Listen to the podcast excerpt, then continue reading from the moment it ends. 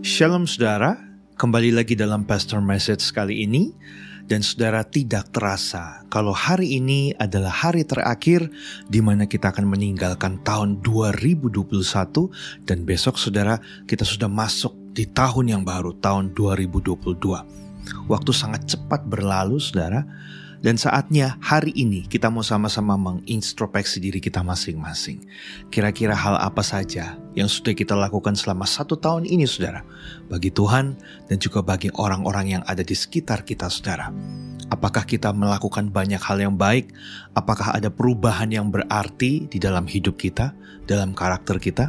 Atau jangan sampai kita masih menjadi orang yang sama saudara karena itu saat ini sama-sama kita mau belajar dalam waktu yang singkat ini saudara, supaya kita bisa mengerti dan kita siap untuk menghadapi tahun yang baru tahun 2022. Dan biasanya saudara pada waktu akhir tahun orang akan berlomba-lomba membuat yang namanya resolusi. Ada juga banyak orang yang bertanya kepada kita, wah memasuki tahun yang baru ini kira-kira resolusi saudara apa? Resolusi kamu apa? Apa itu resolusi saudara? Resolusi adalah sebuah keputusan, sebuah tekad, bahkan dikatakan sebuah tuntutan untuk kita bisa menjadi seperti apa yang kita inginkan di masa ke depan. Berarti semuanya kalau kita lihat sudah resolusi yang kita buat kebanyakan itu hanya tentang diri kita sendiri. Berbau dengan apa? Kenyamanan diri. Ada orang yang mempunyai resolusi bahwa tahun depan semoga gaji saya bisa lebih tinggi lagi pendapatan saya bisa lebih banyak lagi. Tahun depan berharap supaya pelayanan saya lebih luar biasa lagi, jam terbangnya semakin banyak lagi. Tahun depan supaya saya bisa memiliki rumah. Tahun depan supaya saya bisa memiliki mobil, memiliki kendaraan yang lebih baik lagi. Atau mungkin orang tua-orang tua saudara, tahun depan saya ingin melihat anak saya mungkin menikah atau juga melahirkan anak. Jadi saya akan menjadi seorang opa oma. Kita punya cucu. Nah, saudara perhatikan, resolusi-resolusi yang kita buat sebenarnya itu hanya untuk kesenangan pribadi setiap kita, supaya kehidupan kita terlihat lebih oke okay dan juga kita merasakan aman dan nyaman, saudara. Namun, saudara, saat ini kita perlu sadari bahwa resolusi-resolusi umum seperti itu semuanya akan berlalu. Semuanya tidak ada yang permanen, semuanya sementara, saudara. Tetapi, saudara, saat ini marilah kita berpikir dan kita bertanya kepada Tuhan, Tuhan, what next? Kira-kira apa nih? Di tahun 2021 ini saya sudah menyelesaikan banyak hal. Nah, masuk tahun 2022 ini, kira-kira hal apa yang mau Tuhan lakukan dalam kehidupan saya? Dan kira-kira hal apa Tuhan yang mau Tuhan supaya saya bisa lakukan untuk Tuhan dan juga untuk orang lain? Mari sama-sama saudara saat ini kita mau belajar dan kita mau ubah. Resolusi kita bukan lagi tentang kenyamanan diri kita, tapi kita mau berpikir tentang hal-hal yang kekal, yaitu resolusi yang kekal.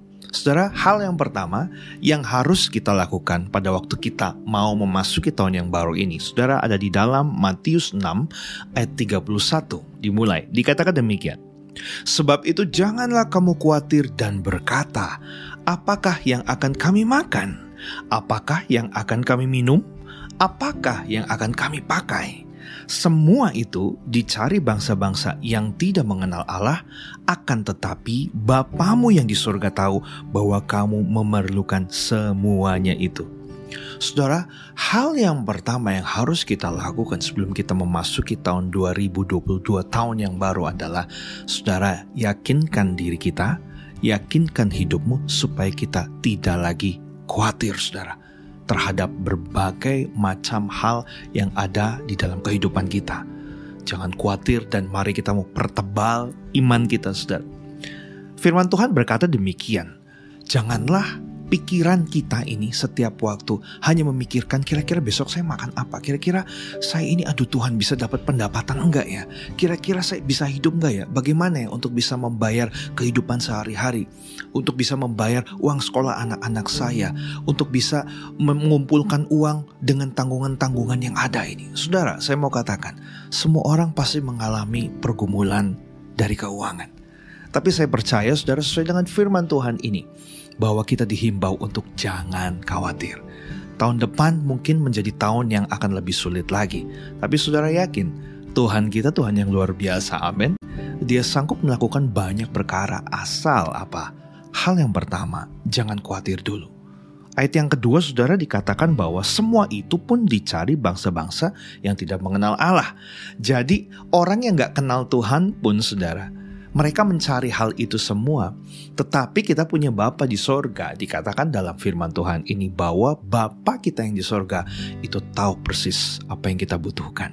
Karena itu jangan khawatir saudara, pertebal iman kita dengan apa? Exercise setiap hari, iman. Justru dengan masalah-masalah yang ada, itu membuat kita menjadi terlatih.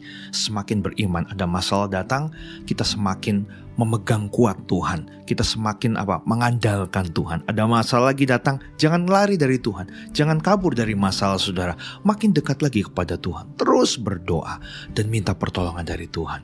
Lalu hal yang kedua saudara, sesudah jangan khawatir dan pertebal iman kita. Yang kedua, kita harus ambil keputusan supaya kita mau melakukan yaitu resolusi kekal. Jadi resolusinya bukan tentang diri kita lagi, tapi kita berpikir tentang hal-hal ilahi. Ada di dalam ayat yang ke-33 dikatakan demikian.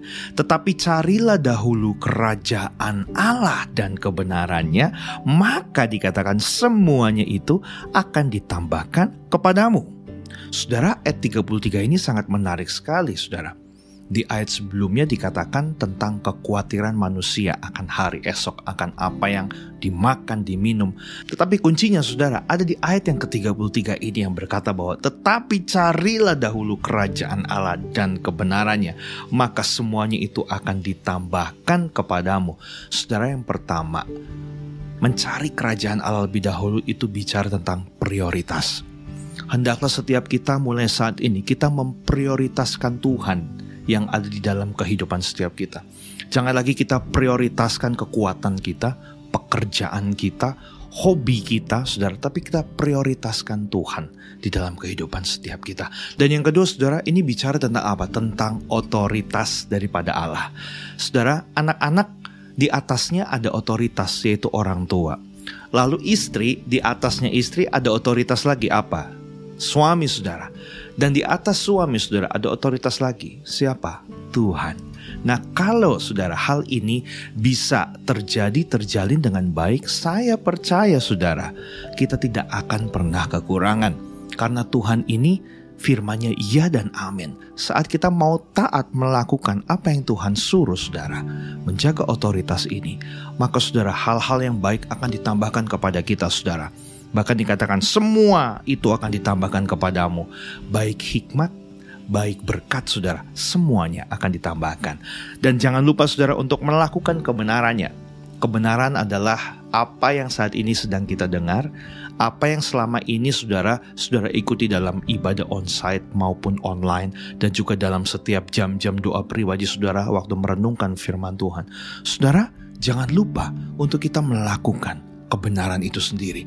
Jangan cuma hanya dibaca, dihafalkan, tapi direnungkan, dilakukan, saudara. Supaya Tuhan melihat ada satu hal yang luar biasa yang kita lakukan, mau nurut akan firman-Nya. Lalu saudara, ayat yang ke-34 ini keren banget. Dia bilang begini.